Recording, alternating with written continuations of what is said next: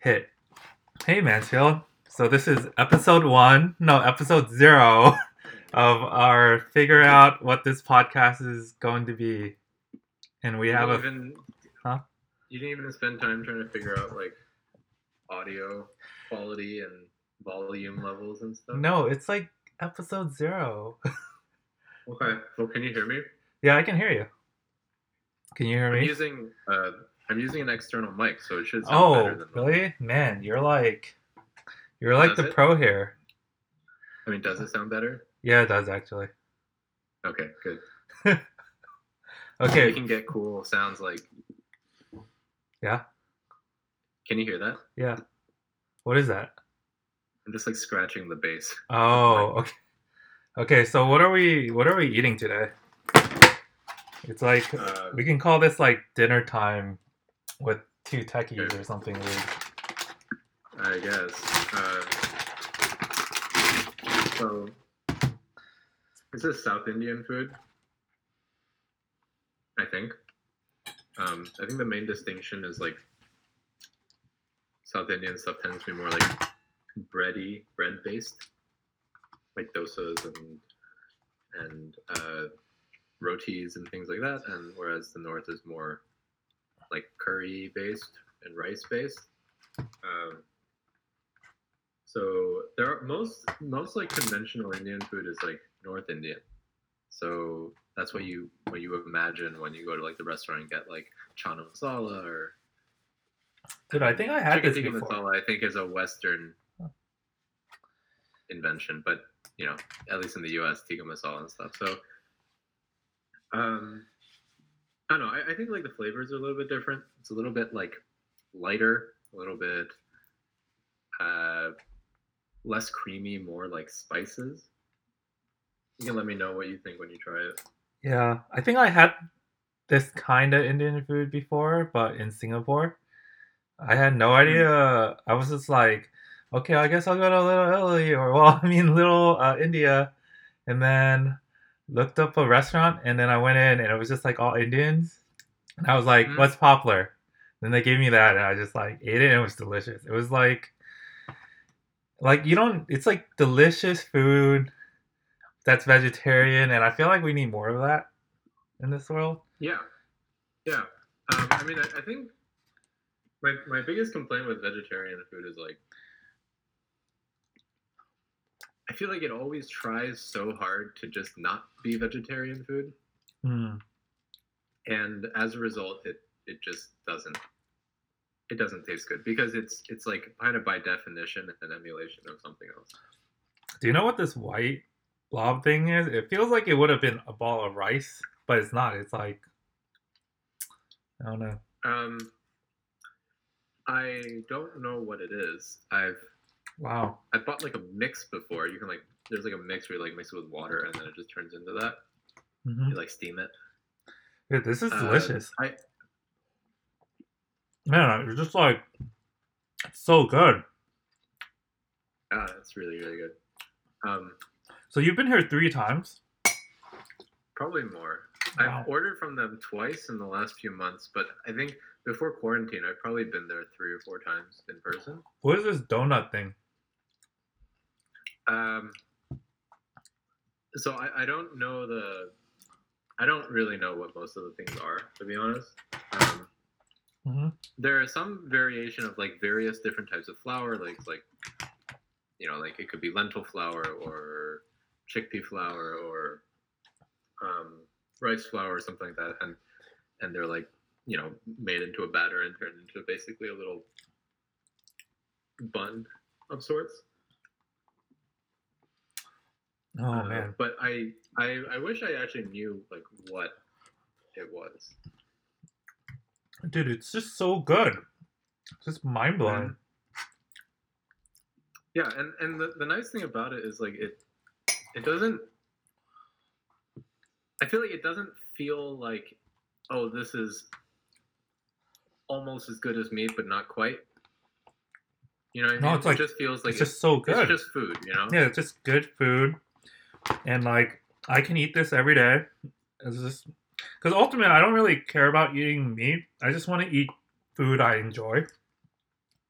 This is definitely like Yeah, just exactly. good food. Um, okay, so idli, which I think is what you're eating, is a type of savory rice cake. Um, Oh, Fermented rice and lentil batter. oh, Um, and then um, the donut thing is also lentil based. hmm Um, I, I I don't quite know what it is, but um, I think like with with a lot of like the, the trend of everyone making sourdough recently, like there's a ton of uh, kind of like underrepresented sourdoughs in the world. Wait, there's more than one type of sourdough. Well, okay, maybe I, I'm I'm coming at this from a narrow point of view, but like to me, the the big thing about sourdough is like I'm making bread from yeast that I caught in the air, right? Mm-hmm. Or rather, I cultured yeast that were already on the on the wheat Mhm. when I you know when I bought the flour, and then I like grew it into a little culture, and then now it's making my bread. Um, hmm Uh, dosas are an example of growing, uh, or basically leavening, or, or maybe not leavening, but like making bubbles out of um, things with the yeasts found on lentils, I believe. hmm So you'll notice that when you eat the dosa, it has like kind of a bit of that sour flavor. Yeah, Um, yeah. Just like that's fun. enhances the other flavors though. Just mhm. so good. Mm. Yeah. Man. So what do you eat usually every day? And also like what should we call this? Should we call this uh two guys talking about random shit over food? Um, are you trying to copy like the comedians in cars with coffee? Oh wait, that's a thing? I didn't even know that was a thing. I think that's Jerry Seinfeld's show. Wait, he's still doing things? I thought he. I'm just. Ima- I just like a- thought he would be rich in his of like mansion. a it's more of like a Letterman type of interview format show. Mm. Um, yeah, Seinfeld. He interviewed Obama Oh really? one of the episodes. Yeah. Wow. Obama. He also has like a car collecting habit, which you know is something that some people, not everyone can do. But I think every episode like, he drives a different car and he talks about it. oh. That sounds So like something rich Jake- people would do. Yeah. So I feel like Jay Leno's probably been on that show too. Hmm. There's a lot of overlap there. Um, um, one of my internships was uh, they were telling me how like, oh yeah, you should like get to know each other and like ask them questions whenever you meet someone new at work. so like, um, one of the examples was like, uh, oh, you know, like the CEO, he likes cars and going to Santa Barbara, so you should ask him about Santa Barbara and his cars. And it's just like, whoa, he has a car collection, and then I'm like you know, in college, not really exposed to this world, and suddenly I'm in like finance. It's a like a hedge fund, so like a lot of people Mhm. have a lot of money. I'm just thinking, wow, a car collection. That's that's some next level wealth. yeah, that's something. Oh man. Um, have you ever interfaced with the the Bloomberg Craigslist, Bloomberg Terminal Craigslist? Oh yeah, that thing's insane. It's like um what two thousand dollars a month. That was like years ago. Now I'm betting it's more than that. Um, but it's it's weird. Wait, they have like this that- monopoly on the market, Terminal. huh? Wait, does it cost money to post listings on the Craigslist? Oh, I thought you said the Bloomberg terminal from like finance I or did. oh I did, but apparently there's like a Craigslist built into it. Um, There's and I, I've never worked on a Bloomberg terminal before, so I don't really know. But a um, Craigslist built into it, so like I can buy yeah, so- I could buy a house or real estate properties in it or something. yeah, so like, I mean, if you imagine like, if you have a collection of cars, hmm it's not too different from having a collection of like Pokemon cards. But if you're um. trying to like, if you let's say you have like two Charizards and then you need to sell one, you'd probably go on Craigslist or some website. But the thing is that if you have cars, you can't just go and post your cars on Craigslist, right? Like the mm-hmm. audience isn't quite right. Like you're not going to find any buyers, or you're going to find scammers and stuff. So I think the idea behind this like Bloomberg Craigslist is like so you can sell your yacht without getting harassed. That's a good It's like, I- filtering you know, system. I impulse bought my yacht after the last Christmas party, and I realized I had I get seasick, so I have to sell it, or something like that. Hmm. And then you you know you can just like have peer to peer purchases of like on the orders of like hundreds of thousands of dollars. hmm Wow, I didn't know that.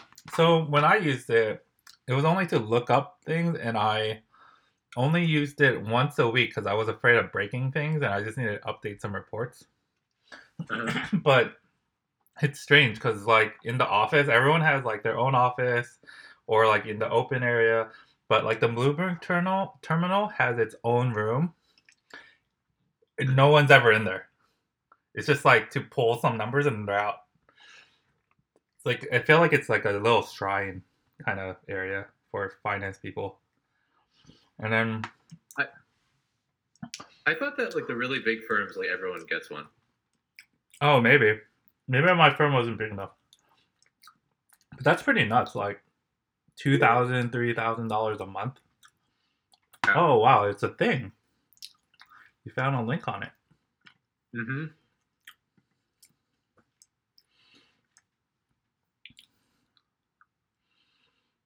For crazy rich people. Wow. Both for sale. Chelsea Harbor. Oh, that's funny. They they found someone who's trying to sell a gift card, a twenty five dollar gift card. Wow. I feel like the I don't know where I got this. I think I feel like I saw it in an interview, but they said like rich people are some of the cheapest people you'll ever meet. Mm-hmm. I feel like there has there's some evidence of that. Like it's not like all rich people are cheap, but but some of them are just like, oh, that dollar, I have to like save that one dollar, even though I'm a billionaire or something. Twenty-five dollar gift card. Yeah, I mean, I think it's just a mentality thing. Like, it's easier to like if you've established a habit, Yeah. like it's hard to judiciously like deviate from that habit. And um, it, it kind of sounds. You know how like when people win the lottery, like Mhm. their lives get ruined. Mhm. I think it's kind of like that, where you have to develop, like you have to like very quickly develop this like extremely defensive, protective mindset. Uh, otherwise, your life falls apart. So there's probably a response bias going on there, where it's like the peop- the rich people who were not cheap probably had their lives fall apart in some way, or I, I don't know. I'm I'm just guessing here. Total speculation. Mm. Yeah. But you could imagine, right? Like, let's say that you're like starting to become wealthy. You're like starting to make 100s Mhm. of thousands of dollars a year. And then your immediate reaction is like, I'm going to buy all my friends drinks. I'm going to buy my mom a car and all that type of stuff. And then, like, the moment stuff stops going well for you, you're not a rich person anymore. Mhm. So I think there's got to be some survival bias going on there. Yeah, I agree. Yeah, there's just so much like seasoning in their food.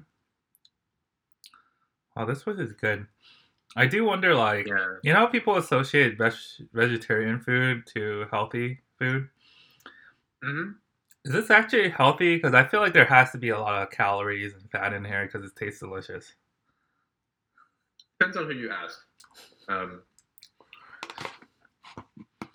I think that I would say it's not healthy Mhm. because most uh, Indian vegetarian food uh, still has butter and cream and oil and things are Yeah, I taste it. It's So- delicious. So like I wouldn't call that healthy.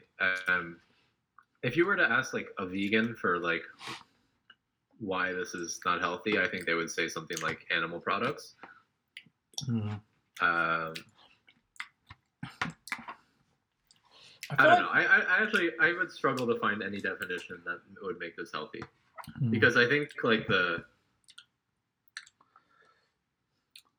purely not eating meat crowd is like I don't think there's that much compelling evidence to support that. yeah, like um, I had a coworker who got convinced by his girlfriend to go full vegetarian, and Mhm. he had to watch um, like several documentaries on how meat is bad for you and it's killing you. So, as a person who likes data and research, I just started googling the crap out of this. And I just kept on reading the entire weekend. I just kept on reading about it, and it's like, and at the end of the day, my conclusion was, um, it's basically too much of anything is bad for you, and meats is in that group. Mhm. But you know, meat is actually like very healthy and good for you if you eat a little bit because it like has benefits, like protein has Yeah. benefits.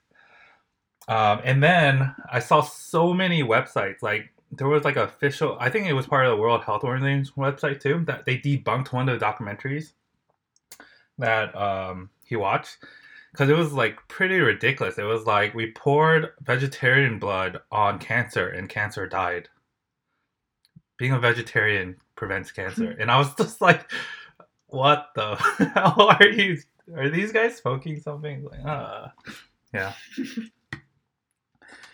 Um, yeah Nice. it was a little too much. Like I get that.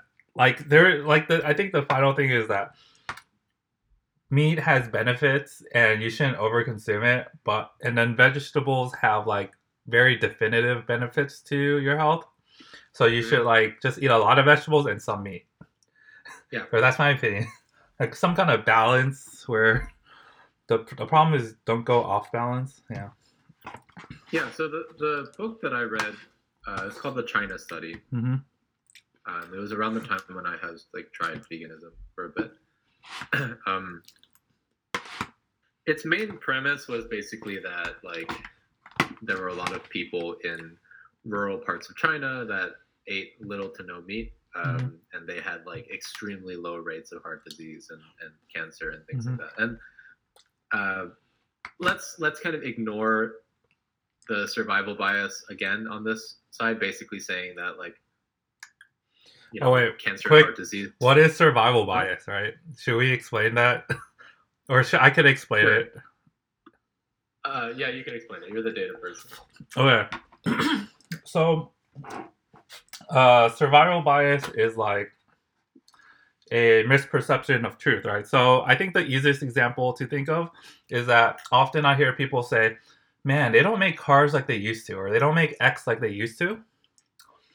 Um, but what you're really seeing is that you're seeing the old cars that survive time, not that you see like the all the cars that were produced in that time period and how how many of them actually lasted a few decades. So that's like a form of survival bias, right? Because you're only seeing the things that you're you're seeing on a filtered form of what's left and making an opinion off of that. Do you want to add anything to that? No, Okay, cool. really. Although, like the example I'm using in this case is maybe a more literal definition of survival bias, Okay. basically saying a lot of people will say that things like cancer and heart disease only kill you when you get old, and people in uh, like lower GDP areas tend to have a lower life expectancy, so obviously they have less cancer. Mhm. Um, but uh, let's ignore that and let's just say it's oh yes, it's because their diet is is so much better than ours. Um, I think like that's kind of so the, the the the qualm I had with this book was they did a good amount of research and you know I didn't like verify that their research was accurate but assuming like the numbers were correct it effectively said that like eating low amounts of animal protein correlated with very like decreased rates of cancer Mhm. and I have no reason to necessarily disagree that that's true. Um, but the, the, the thing that really bothered me about it was that like when the animal protein percentages went to like a fairly low percentage, Mhm. uh, the benefits it, it was like a diminishing returns thing, right? Like 10% animal protein versus 0% animal protein were basically the same. yet the conclusions that were written in the book were like you should never eat any animal protein right and it's like okay I, I totally understand that like having too much is bad for you Yeah. um, and and like the model that i've always followed which like is i think very common in a lot of like rural china and a lot of uh generally like non first like non like non first world countries pretty much is like meat is considered a luxury. Um and in the same way that you don't eat truffles all the time like you wouldn't eat meat Yeah. all the time. And and on top of that you also like recycle the crap out of your meat right? Like it's you you'll use the meat for you know you use the flesh for for your standard stuff and then you'll use the skin and the bones to make broth and and all sorts of stuff so like the one chicken that you get could turn into like you know five six servings whereas like most americans will just like buy a skinless chicken breast um, yeah. and I think like the fundamental issue is kind of shifts towards like an economic perspective where like we put massive subsidies on meat production, which is kind of like making it seem way more accessible than it should be. And as a result, people are eating way more of it. Um, and on top of that, we, like I think America in particular has like extremely low quality protein in comparison to other countries. Uh, But we also way that, have like, Doritos are low quality corn chips. Yeah. Well, we also it's. I think we do have low quality protein available, but we also have very high quality, right? That's true.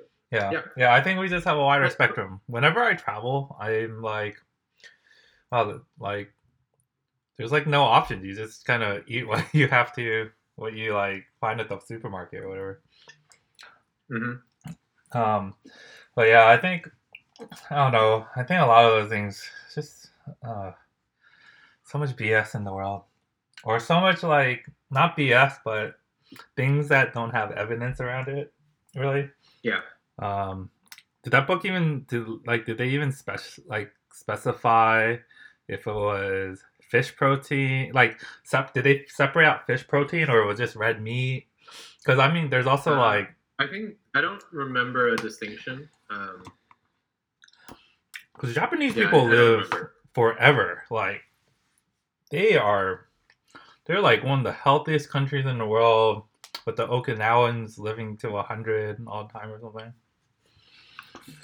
I heard that that was like slowly becoming not as true. Oh really? Oh, that's that's unfortunate. Um, although my opinion of it is, uh,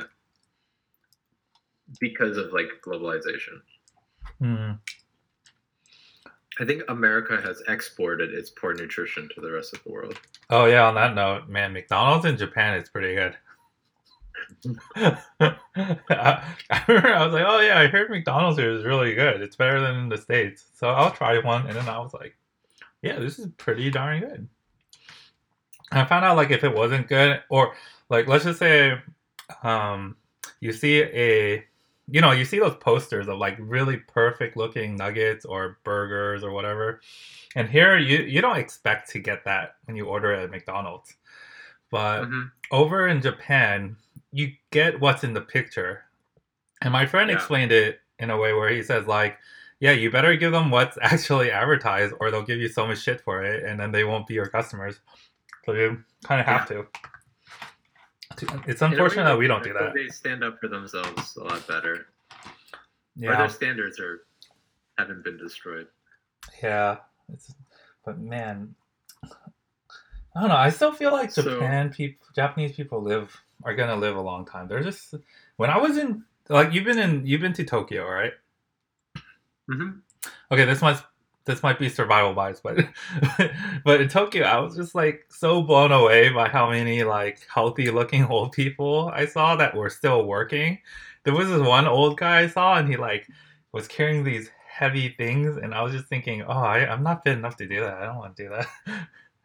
it's like going like, wow, Japanese people are so fit, and then like you see the numbers, and it's just like they're living so long, and it blows Mhm. my way, and their diet, yeah. Okay, sorry, what were you saying? Oh, nothing. I, I wouldn't say anything. Okay, I finished all the food. It's delicious. I'm I'm kind of slowly picking at the sausage right now. Nice. This is amazing. Um, so Japan does have the highest life expectancy. Uh, it's just that Okinawa is no longer the highest in Um, Japan. Um, this paper claims it's, or like they believe it's a result of diet westernization. mm, that's Um, probably possible. and that dietary restriction is a valid way of life extension in humans. I believe that. I got really into. so by that, Hmm? does that just mean like a low calorie diet? Yeah, I'm guessing so. There's a very strong evidence that a low calorie diet does extend your life or keep you healthier. Um, there's this uh, one good this one professor at Harvard. I think he did uh, his research is in longevity. He wrote a book called Lifespans. I haven't read it yet, but I've seen a lot of his TED talks. And Mhm. essentially, it was like, okay, so uh, stress makes you healthier, live longer, around there. And it was like, so you want to be hungry, you want to exercise, and you want to like, you know, be in a cold water bath or saunas to stress your body. And all those things like actually help your body like produce this these things that actually help it repair and stay lo- young and stuff. Hmm. I'm just like, Extending telomeres or something? yeah, yeah, yeah, something like that. You you read it, right? Something like that. I didn't read it. Mm. Okay. Seems like you're familiar with it all.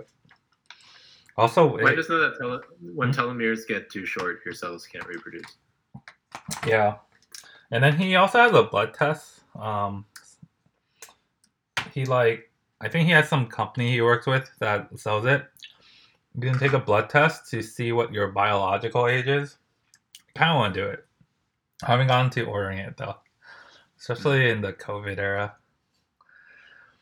But let's see. I don't know. Watch, I'm really old. Shit.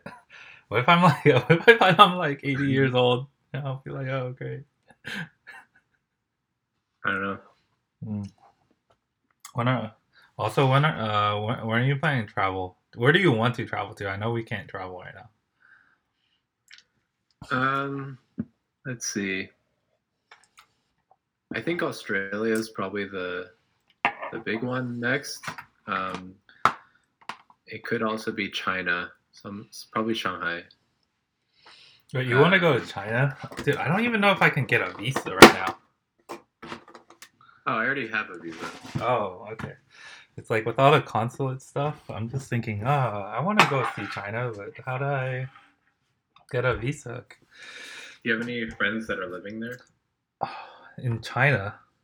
No, actually, I don't know anyone in China. Oh, I guess all the mainland Chinese people I know are not mainland Chinese people anymore because they like moved here. They're like right. they're like Chinese in America. But we work with a lot of people from China though, I think. Um, and it's been good because we I get to like practice Mandarin, I guess, but I'm still pretty Mhm. bad at it. How's that going, by the way? Oh man, dude. I think I'm improving, but it's slow. I have I stopped practicing. Do you have any plans of improving your Mandarin? Wait, you're actually pretty good though, right? no, I'm not. I might be better than you, but You're prob well, you're definitely better than me. um, but that's mainly because I don't know. I was just around it a lot more. Mm. What I what grew if up around it. What if you have to talk to your girlfriend in Mandarin hundred percent of the time? If I had to, Yeah. um, we'd probably break up.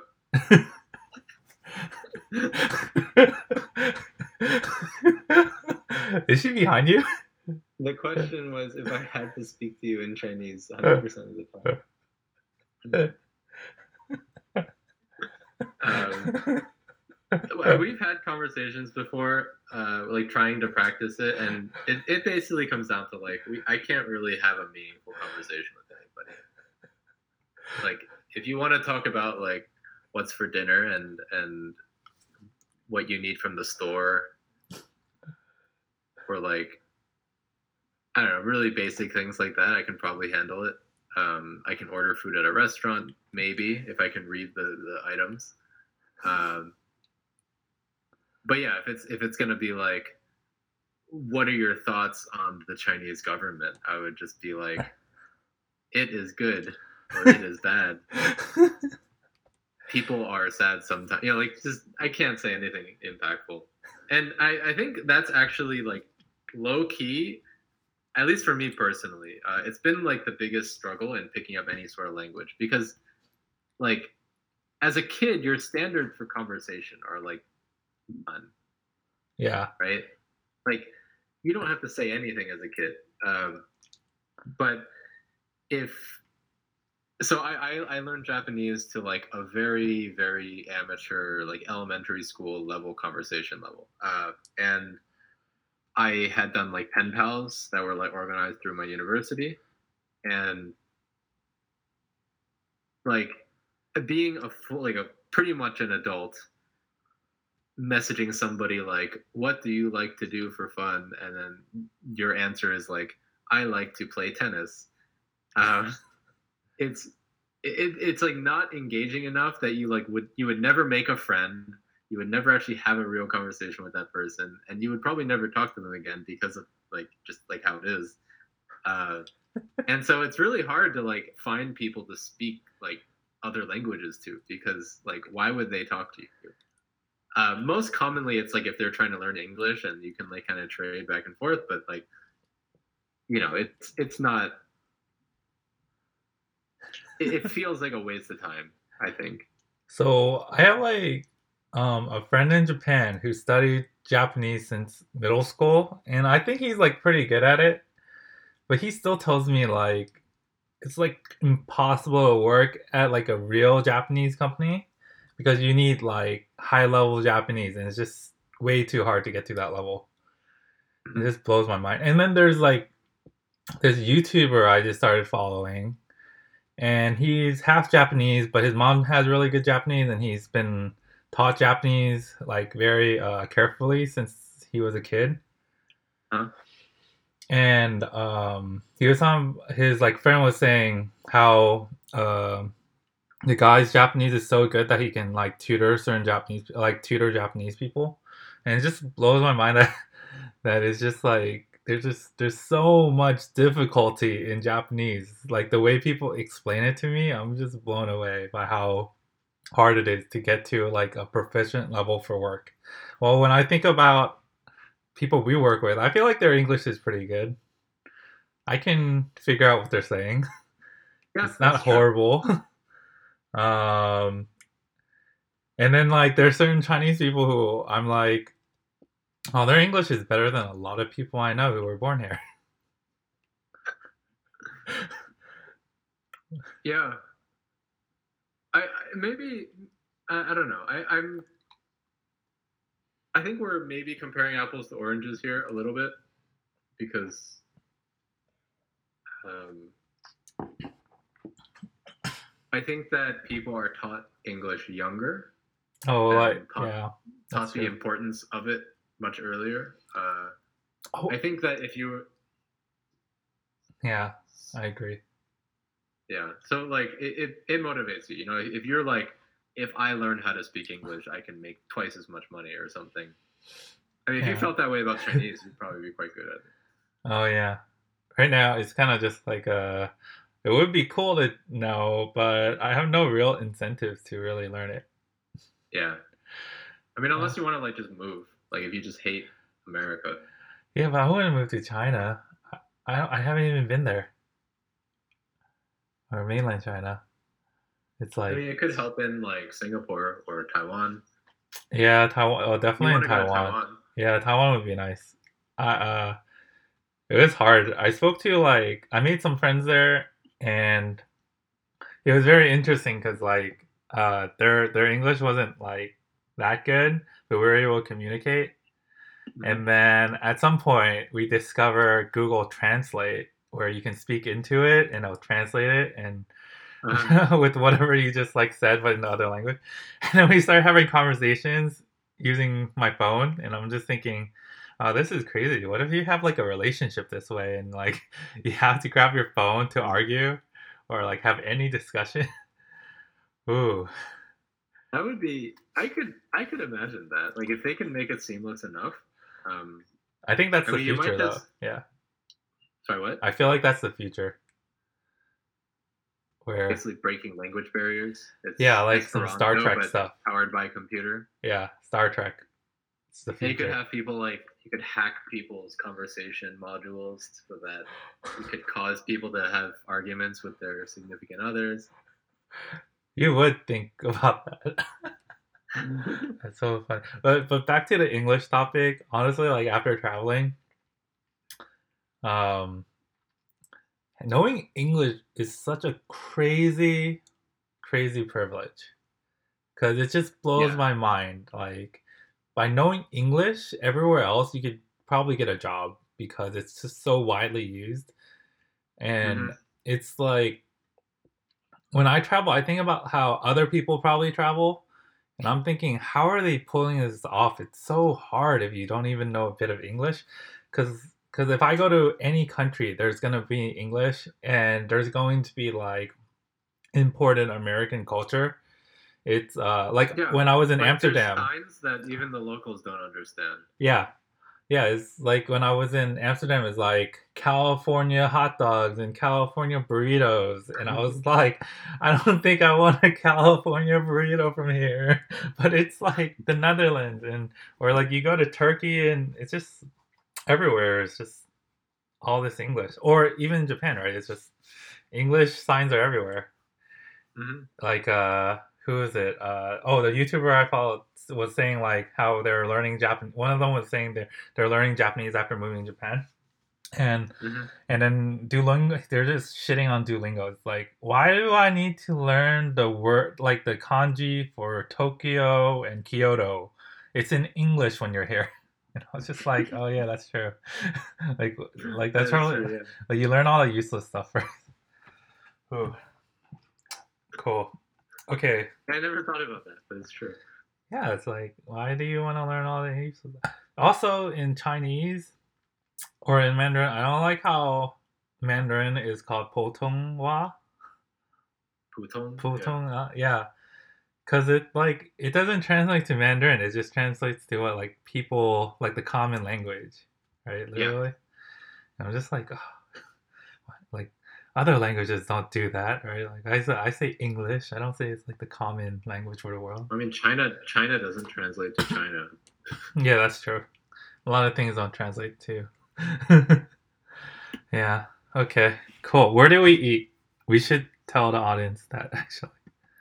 Oh, Udupi Palace Okay. Where is that? Let's see. in Mission on Valencia Street. Yeah, it's uh, 1007 Valencia Street, San Francisco, California, 94110. I was thinking it'd be it would be cool to like shout out to restaurants that probably can't afford to advertise. Yeah, we're we're doing we're doing that every meal. We'll be like, this is delicious. But then the flip side of that is, what if the food just tastes like crap? Then you just go like, this one restaurant at blah blah blah. just be honest. If you're not being paid for it, then you, you have the the right to be honest. Dude, I feel like eating there would be so good. When I look at these pictures on Yelp, there's just so many Yeah. sauces. Like you can modify the flavor. And then what if you like mix the sauces? I feel like making this food must be a lot of work because you have to like make so much different sauces and pour it out. Yeah, I, I feel like you it it definitely becomes easier with scale. Yeah, what if Um, like you're a mom and just making this for your kid every day? Oh, actually, I had a really cool experience where uh, I had a coworker. Um, I forgot where what city he was from, but uh, he was from India, um, and I was telling him how like I like cooking, and he he invited me over to his place because he was like, "My mom is in town. Would you like to learn how to cook Indian food from my mom?" And Oh, I was that like, sounds "Hell yes!" awesome. Like that is like such a good opportunity. So I I showed up and basically I just fought, like we went to a grocery store, bought some stuff, and then we I just kind of st- stood next to his mom and did everything she told me to do. Mhm. Uh, we made some stuff that I still don't even remember what it was. I could probably figure it out again, but uh, it, it was like a like a roti that was it was some type of roti made with a different type of flour. I forgot what the flour was. It was a different type of flour, and then it was a like a almost like a hash or like a I, I don't know something I think made out of chickpea flour and like chilies and onions. Um, I was never able to successfully make something back at home, even though when I had made it there, it seemed okay. But. Uh, it, was- it was really cool, just like the, the difference in how you approach recipes and like where the flavor comes from and how you kind of like build it up as you as you go through the recipe. I think every time I cook some form of like what we would call ethnic food, Mhm. uh, I think you just kind of realize how crappy most Western food is. like it's so it's so like one dimensional and simple. Like I mean, I'm not saying it's bad. Like burgers are still good, but like everything is kind of on the same same wavelength, I guess. Like there's no there's no complexity or technique that goes into it. It's just like we're gonna get meat flavor and we're gonna put it on everything, or yeah. y- you know something along those lines. Um, Yeah, I feel like a lot of things don't have that many steps. While you look at some Asian cuisines, it's just like weeks of preparation, so many tiny steps, like one tiny spoon of this and that. It's it's a lot. Yeah, and and there's it's like stuff that I think makes a lot of sense if you eat it a lot, right? Like you can make a massive jar of pickles or a massive jar of chili oil and then eat that for the rest of the year. Um, because that makes sense to do when you when you're cooking for yourself every day. But I feel like most Western cuisine, at least in America, is like people want something different every day, so you don't actually get the benefit of like making food in scale at scale. Yeah. Man. Oh, actually, when I was in Taiwan, um, let me know if you you know like more about this, but uh, I was in a mall and I saw that they had like a cooking, uh, re- like a restaurant kind of thing, and they just do cooking classes. And I was Mhm. thinking, why don't we have that here? Like, why don't why isn't it a big thing for people to just go somewhere and make their own food? and like enjoy it with some friends instead of actually going to a place and eating just eating. I feel like I mean, would we enjoy do that. have cooking classes in the U.S. But it's not like a thing where you just like do it every day or or it's really expensive. or every weekend. Yeah. It, it, it's somewhere in the realm of like I, I- mean in SF it's like 100 to 150 dollars a person. Yeah. Um, and and like you don't even learn anything, right? Like like I feel like it's very similar to have you seen like the painting with wine nights? Oh yeah, yeah, yeah. It's Those like they fun. give you a glass of wine and you paint like something. Like I, I mean, I think the problem is that like everything in order to succeed here has to like provide you with like a souvenir of of like your accomplishment, right? It's like, oh, I've created this painting or I've created this like plate or I have this picture of my food.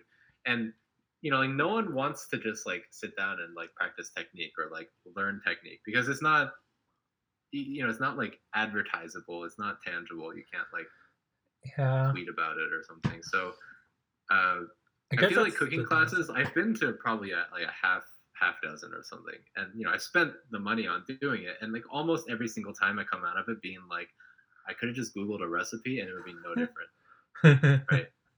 Uh, yeah. but when you when you ask like like an Asian relative, for instance, to like show me how to cook something, they're just like, oh, there's too much stuff I can't explain it to you. Just like watch me. yeah. It's very true. And then they eyeball everything. It's never measured. Mhm. Least, you know. I mean, it could be measured. Okay, yeah, that's, it could that's be. one thing I disagree with personally. I think it could be measured, but uh, I think maybe more accurately, it's more like it doesn't have to be measured. Yeah. I think the flavor comes from technique and like very rough ratios, but it's not like baking where it's like if you're off by five percent, it'll be different. Yeah, that's true. Man, I guess it's just places like San Francisco and New York are just too expensive. Yeah. I mean, Everything I we do like here is you- so if You could expensive. do like a cooking camp. Like cooking camp, like bring all these people to the middle of nowhere where it's cheap, and then just like you can cook every day. I feel like I would just Yeah, make an I- omelet every day because I like omelets. I mean, if, if that's if that's your thing, you'll make really good omelets. Um, I mean, I, I was thinking more like you can prep ingredients like on the weekend, and then use like so. I this is a pretty big tangent, but like whenever I would try to learn how to cook, I kind of take like a pantry approach to cooking rather than a recipe approach. Like Mhm. I had a roommate where he had an entire bookshelf full of recipes, and I feel like he couldn't really cook. Like he he knew how to execute recipes fine, um, but like I feel like he didn't have any like understanding of how to cook, and like you know, I'm not saying I'm significantly better, but like I I try to take this like pantry approach, which is like you buy all the things that would exist in a pantry for a person that cooks in that cuisine. Uh, That could be a I lot of stuff. it could be a lot of stuff. Yeah. I mean, it it's better than like buying a bottle of soy sauce for one recipe though. Like it's at least you're using it for multiple recipes. Um, and I, I think one thing I noticed was that like for the really basic, like non-extravagant, non-fancy foods, um, Mhm. like the staple dishes, uh, they all really draw from like the same handful of ingredients, which like is exceedingly sensible. Sensible, like of course when people were cooking for themselves, they wouldn't like go out and seek out foods and exotic ingredients and stuff. Like they use what they have on hand and they use it in different ways. Um, and you know it, it makes it very easy to like create something that tastes kind of Japanese or kind of Korean or kind of Chinese without having to like follow like this is the recipe for mapo tofu or something. Yeah. It's also so interesting how like people segment the cuisines so much. Because then it's like this tastes Korean, this tastes Japanese, this tastes Chinese, and it's true. Like they each have their own flavors, but it's just like interesting how people can actually distinguish it. But then on the flip side of that, I don't know. Like a burger is a very American thing, but the best burgers I've ever had have been in Sweden. I'm just like these are so good, Really so good. interesting. I think that what happened was they just went to America, had a lot of burgers, and then brought it back. That's possible. They did like Uh, a Japanese approach to it, like try something and then they just have to dedicate their life to making it the perfect thing. Yeah. Although on that note, I find it very strange that burgers are so bad in many other countries. Dude, it's like so easy to make. It blows my mind that it's bad. Yeah, like all the Oh homemade burgers I've ever made are like okay, they're not as good as like you know some like some burger chain. Uh, like they're not as good as like Roam or something. If you've ever had Roam, No, but I'm Uh, assuming it's good. Ro- Roam Artisan Burger in SF, very good burgers, way overpriced, kind of too small. It's like twelve dollars for one burger, and the burger's too small. So like, what do you do? you have to get two burgers, but you also don't want to spend twenty five dollars on two burgers. So, anyways, I digress. Um, I I've never made burgers as good as their burgers, but like they're always like 60 70 percent as good. And all the burgers I've ever had in Asia are like twenty percent. Yeah. I have no idea what I'm doing when I make them. man, burgers. I love burgers. I wonder if I could do like, I wonder if we could do a whole episode on just burgers, with a ton of burgers. Probably. But then we I have to get those. I've- I've watched a video about that before, like a thirty minute video about just burgers. Oh man, yeah, they're like my favorite. I would do that. Oh, okay. Um, hey, how long should we make this? Actually, how long have we done? Oh, it's almost been an hour. We should Yeah. figure out. We should reiterate the restaurant at the end, and then close. Okay. But what's You the burger place first? Huh? No, burger. do it. Oh wait, no, I what? was just saying I had a video. Oh yeah, what's the video? I don't know where it is. okay. Um, actually, wait. You should do it because I can't say the name. Udupi. wait, I mean, I, I don't know how to pronounce it either. wait, but I felt like the way you said it was official. Udupi? Yeah, you do. Okay, Udupi Palace? at 1007 Valencia Street, San Francisco, California 94110. In the Mission District. Yeah. Oh man, in their description they say it's like the located in the heart of Silicon Valley. See, when did San Francisco become the heart of Silicon Valley? I still don't you know. Uh, it's definitely not, Uh, but the world's changing. that's okay. Okay, cool. I'm gonna end it here. Thanks for listening. Right. Whoever listens to this.